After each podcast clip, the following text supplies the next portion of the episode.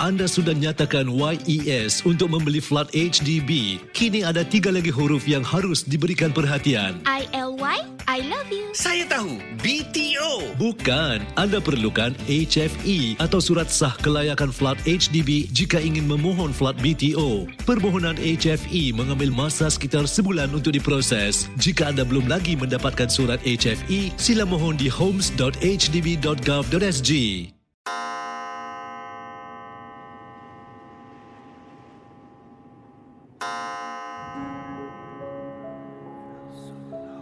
Selamat datang para pendengar Misteri Jam 12.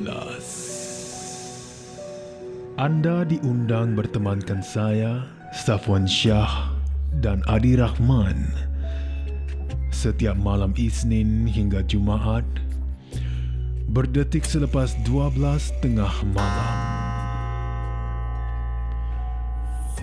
Kisah-kisah misteri anda akan kami kongsikan. Ingat, jangan terlalu taksub atau percaya dengan apa yang dikongsikan dalam gerun malam ini. Ia sekadar hiburan sahaja. Tiada siapa yang boleh mengesahkan kebenarannya. Jangan takut lawan.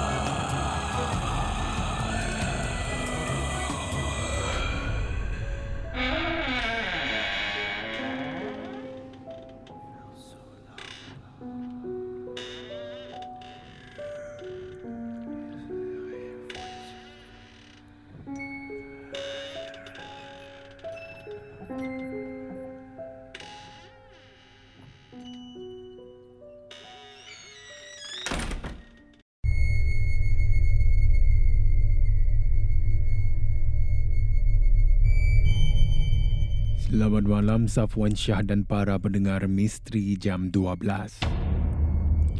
Nama saya Abdul Wahab dan Safwan boleh panggil saya Wahab sahaja.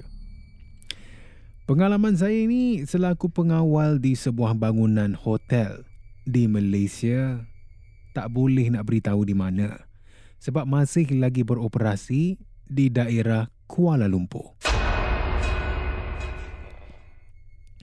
Saya tahu bahawa banyak hotel yang mengadakan kolam renang ya di bangunan mereka dan waktu beroperasinya selalu pukul 7 malam ataupun 7.30 malam waktu yang terakhir sebelum terpaksa kami tutup kolam renang tersebut.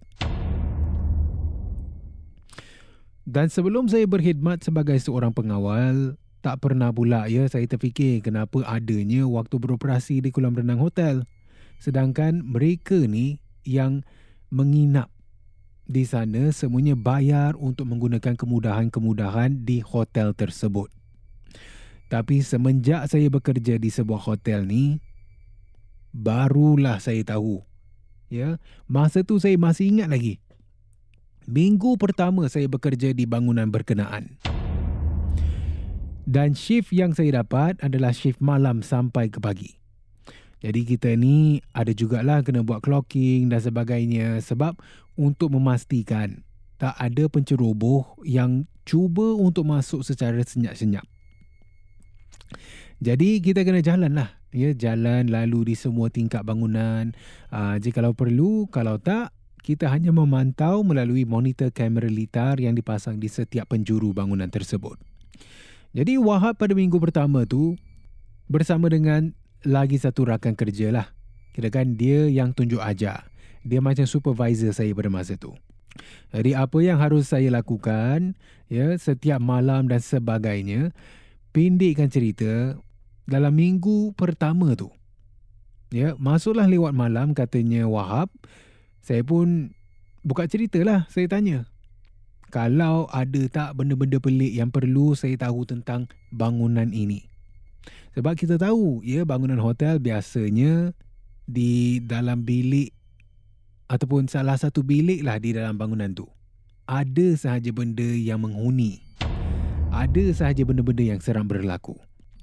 Jadi bila saya tanya kepada teman saya ini, terperanjat juga eh teman saya ini jujur orang dia. Ya, Wahab tak sangka pun yang dia ni akan buka cerita juga. Tapi bila Wahab tanyakan soalan, dia pun jawab dengan jujur. Dia terus kata, ah, ada ada tempat-tempat yang kau nak kena tahu ni. Tempat-tempat um, seperti halaman koridor ya di hotel tersebut di tingkat sekian-sekian ni kalau boleh waktu malam kita tak perlu naik. Ha, sebab katanya lah katanya ada cik pun yang berlega-lega pada waktu malam. Kemudian tambahan lagi kawan saya ni kata di kolam renang ni kalau nak buat rondaan pastikan kita ni berteman. Kalau tak, mungkin kau diteman orang lain. Dan terus eh, pada masa tu, ya, waktu malam, kawan saya ni ataupun teman sekerja saya ni pun dia tunjuk di monitor. Dan waktu baru masuk pukul 11 malam Zafwan.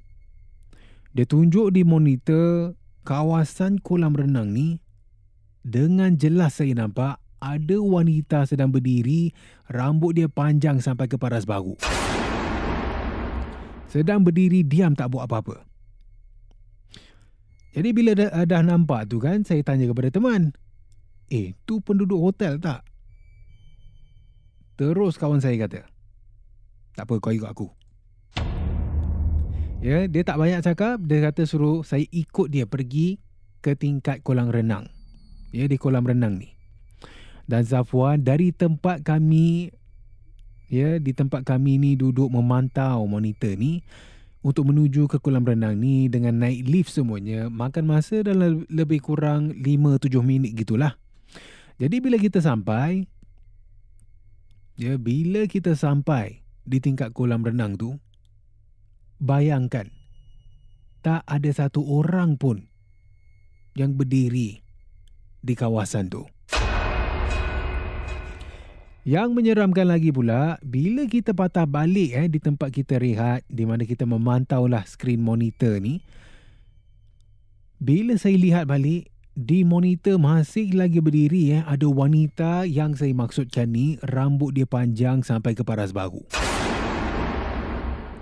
Malam tu memang seram lah. Tapi nasib baik saya berkawan. Ha, saya ni, uh, dia dah kerja sini lama jugalah, teman teman sekerja saya ni. Jadi nak katakan rasa takut tu tak takut sangat. Jadi satu perkara sahajalah yang saya belum pernah alami dan saya kalau boleh tak nak alami jugalah di mana kawan saya kata di tingkat sekian-sekian bangunan ini ada makhluk cik pun yang berlega-lega di salah satu tingkat di dalam bangunan hotel di Kuala Lumpur. Dan saya bukan nak mengesahkan yang setiap kolam renang yang ada ya di bangunan hotel ni ada penunggu ataupun gangguan misteri di sana. Tapi saya nak ingatkan harus kita berhati-hatilah.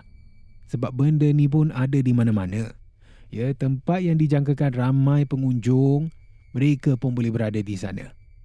Jadi nasihat saya, kalau berada di tempat orang, terutama sekali di hotel lah, kalau waktu beroperasi ini mengatakan tujuh setengah malam akan ditutup, jangan pandai-pandai nak curi-curi masuk tempat seperti gym, ya di kolam renang sebab mungkin mungkin di sebaliknya tempat tu selepas waktu beroperasi ada benda lain yang menunggu.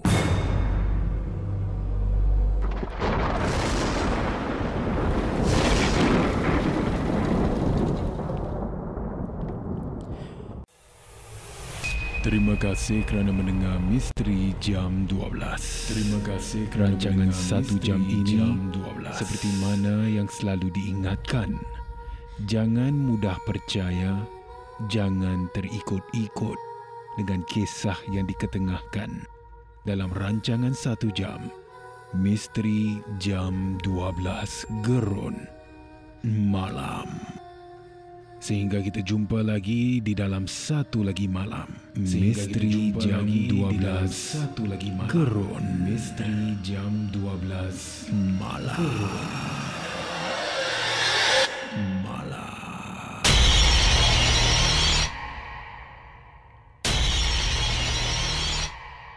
Jika anda ada sebarang kisah-kisah seram, kisah-kisah misteri, boleh kongsi bersama saya Safwan Shah di WhatsApp Ria di 97868464 dan juga anda boleh hantarkan di Instagram Safwan Shah ataupun menerusi email rasmi kita di mj12 at mediacorp.com.sg.